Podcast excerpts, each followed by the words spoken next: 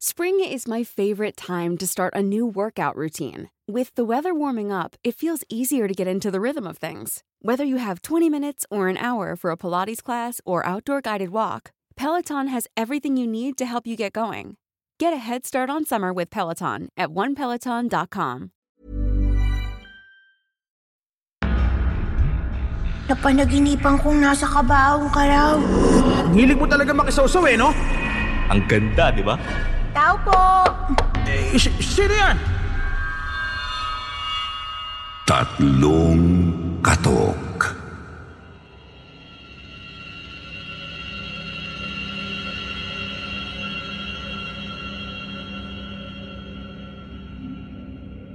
Sa mundong puspos ng kababalagan, hindi maiwasang mag-isip ng mga katatakutan. Hindi mo malaman kung bunga lang ng malikot sa isipan o sadyang itinadhanang mararanasan mo't matututunan. Magandang gabi sa inyong lahat. Ito po si Jupiter. Ang inyong tagapagsalaysay sa gabing puspos ng kababalaghan at katatakutan. Hatid namin sa inyo ay kakaibang kwentong hango sa katotohanan. Dito lamang sa channel na walang panama ang dilim. Ang kwentong takip silim.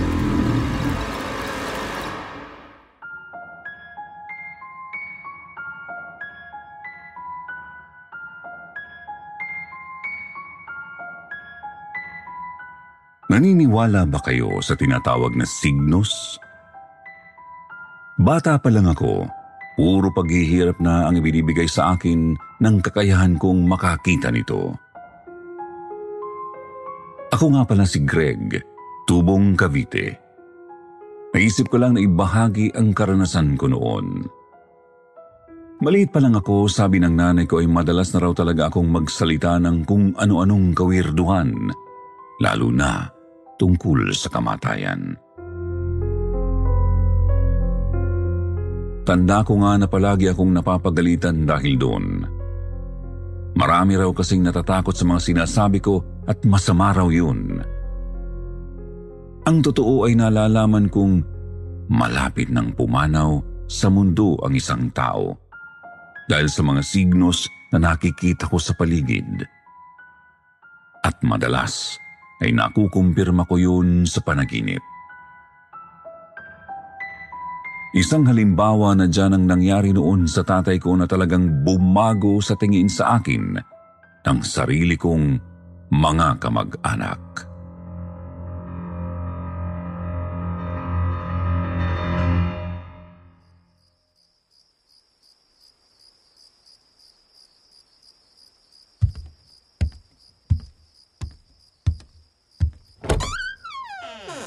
Oh, anak, bakit gising ka na?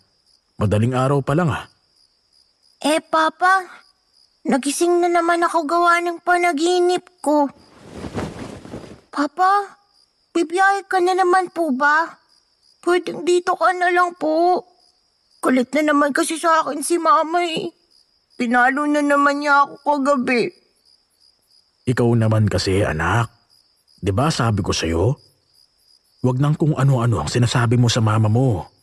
Kaya lagi kang napapagalitan eh. Eh, Papa, sinabi ko lang naman po yung mga napapanaginipan ko eh. Sinabi ko po kay Mama na napanaginipan kong nasa kabaong ka raw at umiiyak kami. Anak naman, talagang magagalit ang mama mo niyan. Kahit pa napanaginipan mo yun, hindi mo na dapat yun sinasabi. Masama kasi yun.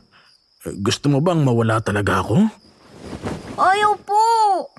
Papa, natatakot tuloy ako. Huwag ko na pong umalis. Eh anak, wala tayong kakainin kapag hindi bumiyahe si Papa ngayon. Magkakape lang ako tapos aalis na ako. Ganito na lang. Iiwan ko na lang tong singsing ko sa'yo. Di ba hinihingi mo to? Para kunwari, kasama mo pa rin ako. Eh, Papa, di ba good po yan? Bigayan ng boss mo sa'yo eh. Hayaan mo na. Eh basta, ingatan mo na lang anak. Alis na ako ha. Oh, teka, may tao yata sa labas. Sandali, titingnan ko.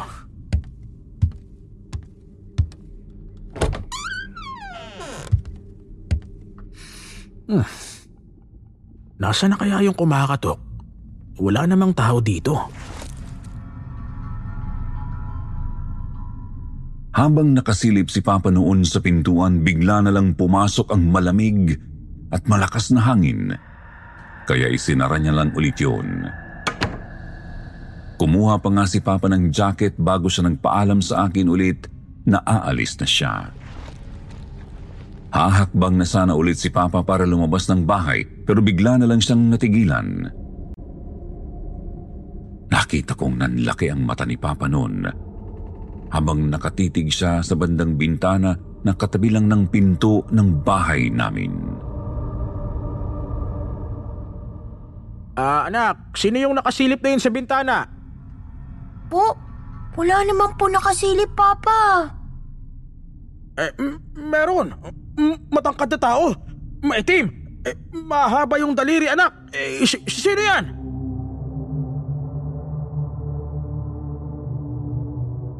Hindi ako nakasagot sa sinabi ni Papa. Nanigas na lang ako bigla sa kinatatayuan ko hanggang sa nakita kong napahawak si Papa sa dibdib niya. Dumaing sang sumisikip daw ang parting yun, kaya nagpanik ako.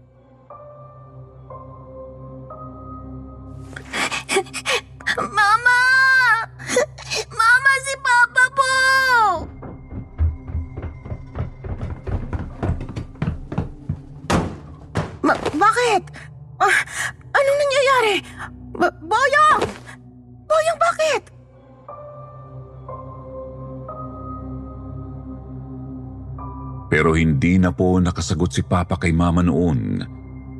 Isinugod namin siya sa ospital ng madaling araw na yon pero hindi na po siya umabot.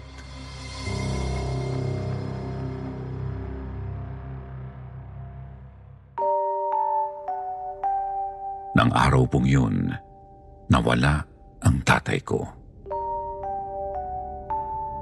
Naging malayo po ang loob ni nanay sa akin pagkatapos ng pangyayaring yun.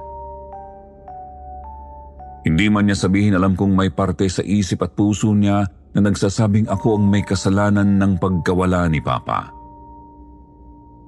Kahit ngayong ibang mga kamag-anak namin, halos nilalayuan na rin ako dahil sabi nila may kadikit daw akong malas. Kinalakihan ko na ang ganoong pagtingin nila sa akin. Hanggang sa noong fourth year high school ako, isang pangitain na naman ang nakita ko sa panaginip.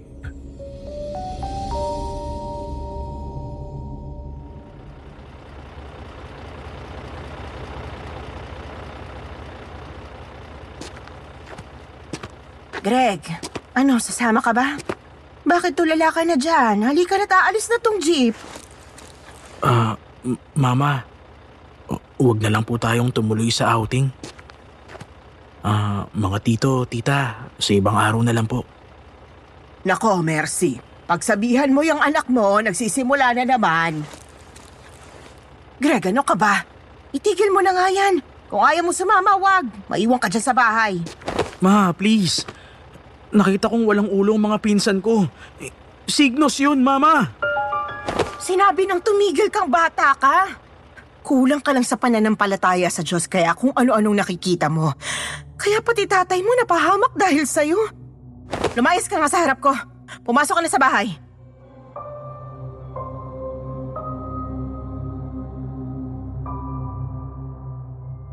Wala na akong nagawa kundi panoorin na lang na umalis ang jeep na sinasakyan nila noon, Sir Jupiter. At tulad nga ng inaasahan ko, ilang oras lang ang nakalipas ay nagkatotoo na nga ang pangitain ko. Sabay-sabay na nalunod ang mga pinsan ko sa dagat at bangkay na nang iuwi sila sa amin.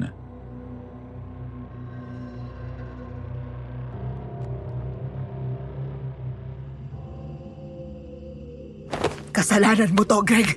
May sa demonyo ka. Ikaw ang nagdadala ng malas dito. Huwag na huwag ka nang lalapit sa amin lahat. Sorry po, tita. Sinubukan ko naman kayong balaan pero hindi kayo nakinig. Tumahimik ka. Kahit ano pang sabihin mo, ikaw ang may kasalanan kung bakit sila nawala. Salot ka!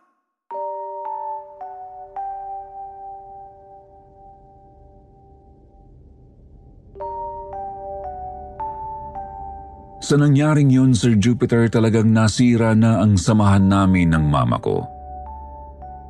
Hindi niya ako pinagtanggol sa mga kapatid niya at halos araw-araw ay nakakaranas ako ng mga parinig at hindi magandang pagtrato mula sa kanila.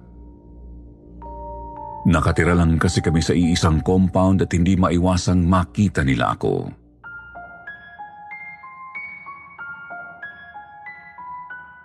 Fourth year high school na ako noon at malapit nang mag-college. Kaya ang naisip ko na lang na paraan para makaiwas sa kanila ay umalis sa puder ni Mama.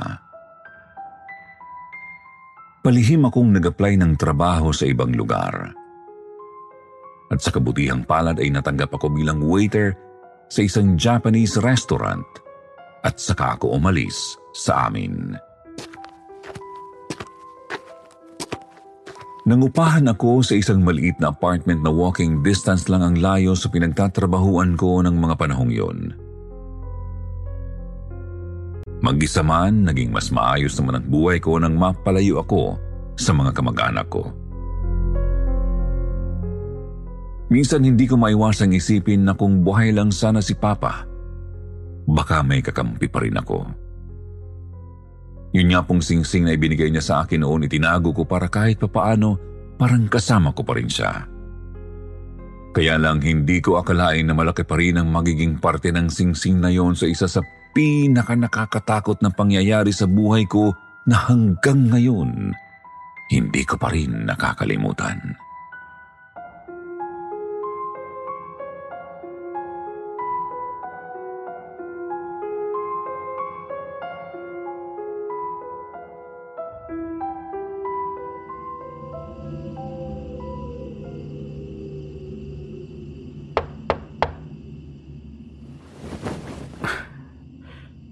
Sino na naman yung kumakatok?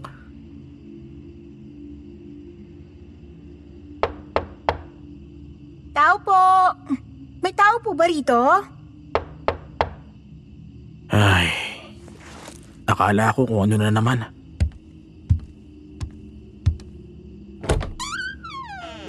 Ah, sino po sila? Hello! Uy, Greg! Kasamahan mo ako sa trabaho. Hindi mo ako nakikilala.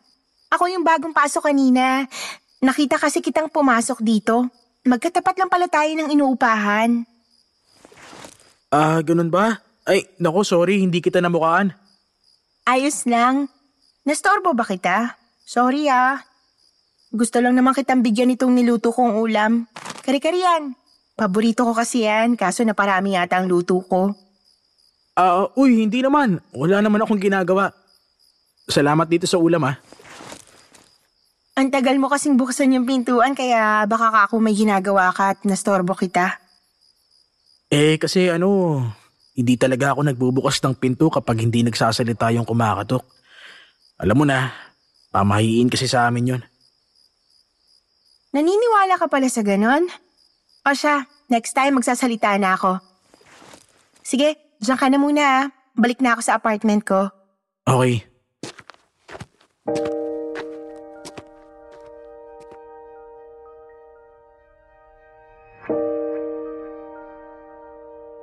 Si Rita. Siya ang kauna-unahang babaeng hinangaan ko, Sir Jupiter. Maganda, mabait, masayahin at matalino. Medyo magaslaw nga lang siya, pero mabilis ko siyang nakapalagayan ng loob sa maiksing panahon lang mula nang magkakilala kami. Halos araw-araw din kasi kaming magkasama sa trabaho. Tapos sabay din kaming umuwi at pumasok. Nagkakahiwalay lang kami kapag pumapasok ako sa school ng mga panahong yun. At si Rita naman ay nagpa-part-time bilang isang promo dicer. Kalaunan, nagkaaminan din kami na may gusto na kami sa isa't isa. Kaya nagkaroon na kami ng mutual understanding noon. Kulang na lang talaga label. Natatandaan ko pa nga noon na ilang beses akong tinanong ni Rita kung kailan daw ba magiging kami. If you're looking for plump lips that last, you need to know about Juvederm lip fillers. With Juvederm Volbella XC and Juvederm Ultra XC, your lip look, whether it's subtle or bold, can last up to one full year with optimal treatment and no additional maintenance. Find a licensed specialist and see if it's right for you at juvederm.com today. That's J U V E D E R M.com. Add fullness to lips in adults over 21 with Juvederm Volbella XC or Juvederm Ultra XC. Do not use if you have severe allergies or a history of severe allergic reactions, or if you're allergic to lidocaine or the proteins used in Juvederm. Tell your doctor if you have a history of scarring or taking medicines that decrease the body's immune response or that can prolong bleeding. Common side effects include injection site redness, swelling, pain, tenderness, firmness, lumps, bumps, bruising, discoloration, or itching. As with all fillers, there's a rare risk of unintentional injection into a blood vessel, which can cause vision abnormalities, blindness, stroke, temporary scabs, or scarring. For full important safety information, visit juvederm.com. Spring is my favorite time to start a new workout routine. With the weather warming up, it feels easier to get into the rhythm of things. Whether you have 20 minutes or an hour for a Pilates class or outdoor guided walk, Peloton has everything you need to help you get going. Get a head start on summer with Peloton at onepeloton.com. Sabi ko naman, okay naman kami sa ganong setup. Ayaw ko pa kasi sanang gawing official ang relasyon namin hanggat hindi ako nakakagraduate ng college dahil hindi ko pa siya kayang gawing priority ng mga panahong iyon. Basta ayaw ko munang magka-label kami para kahit papaano malaya pa rin kaming magawa ang mga gusto namin. Akala ko noong una ayos lang ang ganong setup. Hindi ko naman akalain na babalik din pala agad sa akin ang disadvantage noon at magiging dahilan pala yun para makaramdam ako ng matinding selos sa bagong pasok na waiter sa restaurant na pinagtatrabahuan namin, si Mike.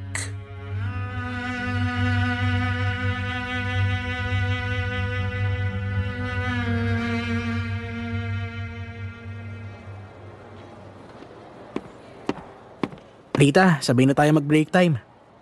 Naku, Greg, sorry. Kumain na kasi ako eh. Namigay kasi ng kare-kare tong si Mike kanina. Eh, alam mo namang paborito ko yon, di ba? Oo nga pare. Nasaan ka ba kasi kanina? Hinahanap ka namin eh.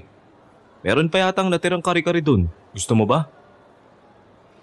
Ayoko, salamat na lang. Kakain na lang ako mag-isa. Nangyari dun? May toyo yata boyfriend mo. Boyfriend ka dyan. Hindi nga ako binibigyan ng label eh. Hayaan mo na nga siya.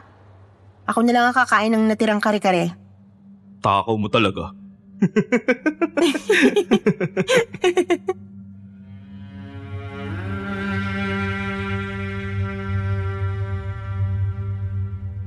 Nang mga panahong yon, Sir Jupiter, talagang sagad sa buto ang nararamdaman kong selos kay Mike. Madalas na nga naming pag-awayan na Rita ang tungkol sa kanya. Dahil din kay Mike ay naging malayo na kami ni Rita sa isa't isa. Hanggang sa isang beses ay nagtalo kami, pati sa trabaho.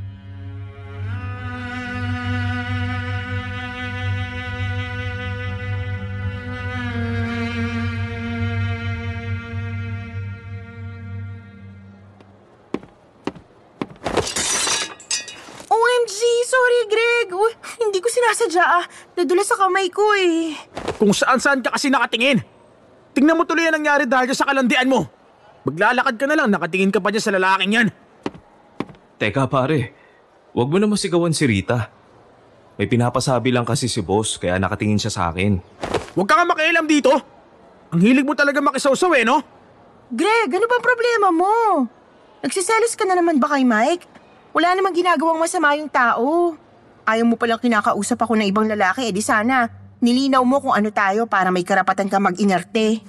Ang sabihin mo, hindi ka lang makontento sa isa, kaya naghahanap ka ng reserba. Ah, ganun ba? Eh di sige, oo na. Naghahanap ako ng iba kasi wala ka namang kwenta eh. Wala kang paninindigan, parang di ka lalaki. Pare, sumusobra ka na. Bakit sinakta mo si Rita? Ay, sorry Rita. Eh, hindi ko sinasadya. Lumayo ka sa akin. Simula ngayon, wag na wag mo na ulit akong lalapitan.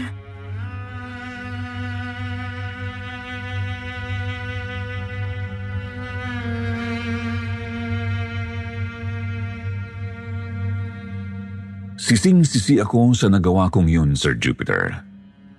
Hindi ko akalain na dahil sa sobrang selos ay magagawa kong saktan si Rita. Hindi naman ako ganun. Talagang mahal na mahal ko lang siya.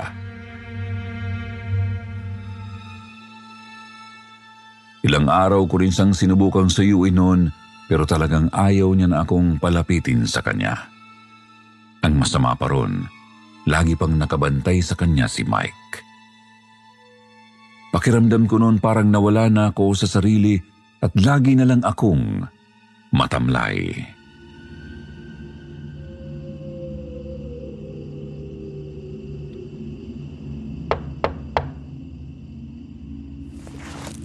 Ha? Baka si Rita yun.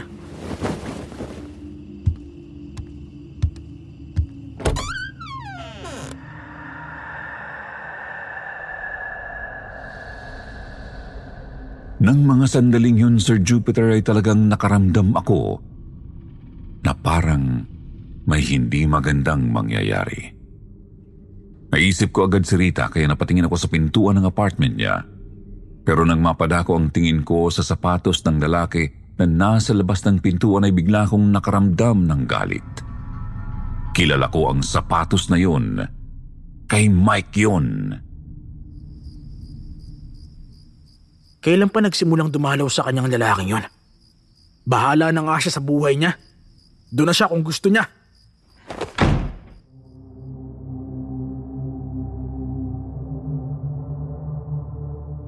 Natulog ako ng maaga noong gabing yon para hindi ko na maisip pa si Rita. Pero nang mga bandang hating gabi na bigla na lang akong napabalikwas ng bangon dahil sa isang bangungot. Napanaginipan ko kasi si Rita noon. May sumasakal daw sa kanya. Kitang-kita ko ng unti-unti siyang malagutan ng hininga dahil sa higpit ng pagkakasakal ng isang pares ng mga kamay ng lalaki. Pero ang mas nagpakilabot sa akin noon, Sir Jupiter, ay ang singsing na suot ng kamay na sumasakal kay Rita sa panaginip ko. Hindi ako pwedeng magkamali. Yun ang singsing na ibinigay sa akin ni Papa na hanggang ng mga sandaling yun ay suot-suot ko pa. Sa sobrang takot ko na itapon ko sa bintana ang singsing na yon ni Papa, ayokong magkatotoo ang pangitain yun. Simula nun, Sir Jupiter, ako na mismo ang umiwas kay Rita. Balak ko na ring mag-resign noon para hindi lang magkatotoo ang panaginip ko. Natatakot ako dahil baka sa sobrang selos ko ay magawa kong ang tapusin ang buhay ni Rita.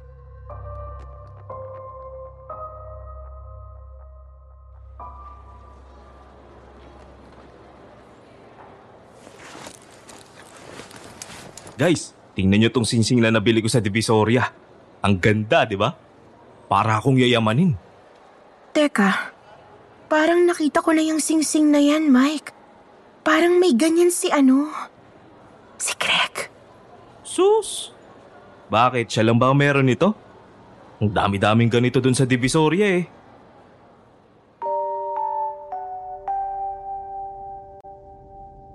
Hindi yata nila alam ng mga sandaling yun na naririnig ko ang pag-uusap nila. Nasa kitchen kasi ang dalawa, habang ako naman ay nasa stockroom. Nang marinig ko yun ay talagang lumakas ang kabog ng dibdib ko, Sir Jupiter. Lalo na nang makita ko ng tuluyan ang singsing na suot ni Mike. Doon ko na-realize na hindi ako, kundi si Mike ang nakita kong sumasakal kay Rita sa panaginip ko.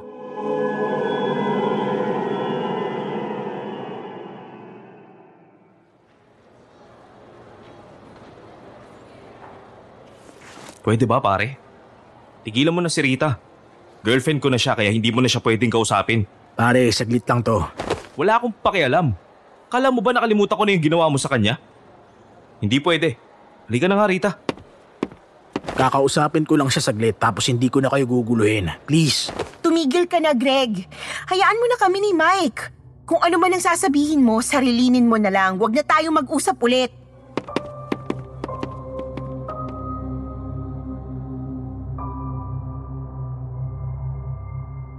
Halos manlumo ako habang pinapanood kong umalis si Rita kasama si Mike ng mga sandaling yon. Wala akong nagawa. Ilang araw din siyang hindi umuwi. Halos araw-gabi ko siyang inabangang bumalik sa apartment niya. Pero ang sabi ng mga katrabaho namin ay doon daw siya tumutuloy ngayon kina Mike para makaiwas sa akin.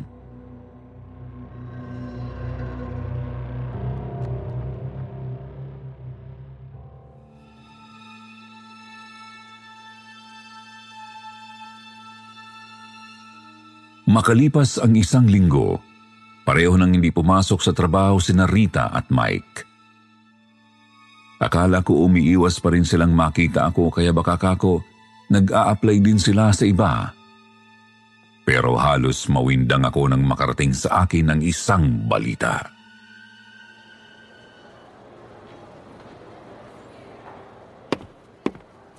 Greg, nabalitaan mo na ba ang nangyari? Ha? Ang alin? Nahuli raw si Mike na nagbebenta ng bawal na gamot. Kaya pinuntahan ng mga pulis ang bahay niya. Doon nila nakita si Rita. Wala nang buhay.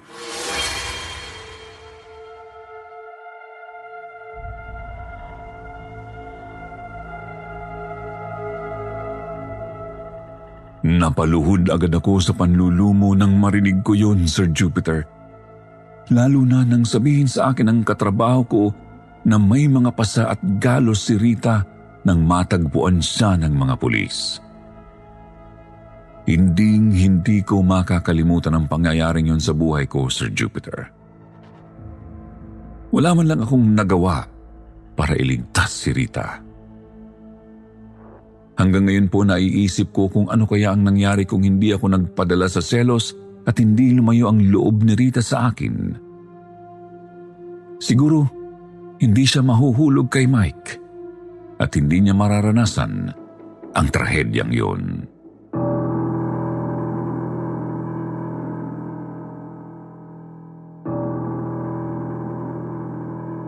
Pero wala na akong magagawa pa. Sana kung nasaan man si Rita ngayon, masaya na siya at maayos na rin ang lagay niya. Sana ay napatawad niya rin ako dahil hindi ko ginawa ang lahat para ipaglaban siya. At sana ay mapatawad ko na rin po ang sarili ko. Almost 20 years ago na rin mula nang mangyari yun, pero parang sariwa pa rin sa alaala ko ang lahat.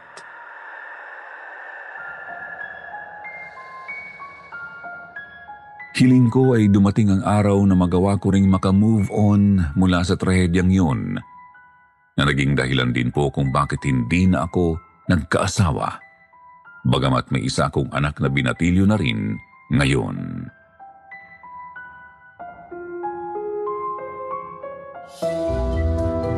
At naritong muli ang inyong paboritong portion. Shout out kay Ma'am Jamalia from KSA, Visionel Visca, Mina de la Paz, hi kay Boy Payaso Ontario, Pangs Rivera, shout out kay Lay Mendoza, Diana Jean Manago, Najemlo, Joan Fernandez, Red Rosal at Rodriguez Familia. Basa naman tayo ng isang pinakamagandang comment galing kay Rosario San Jose. Sabi niya, salamat sa kwentong takip silim. Most especially po sa inyo, Sir Jupiter. More power. Sa mga hindi po nabanggit, sa susunod lang po ulit, huwag niyong kalimutang mag-reply sa comment para ma-shoutout ang pangalan po ninyo. Muli, mula sa bumubuo ng kwentong takip silim, ito ang inyong lingkod, Jupiter nagpapasalamat.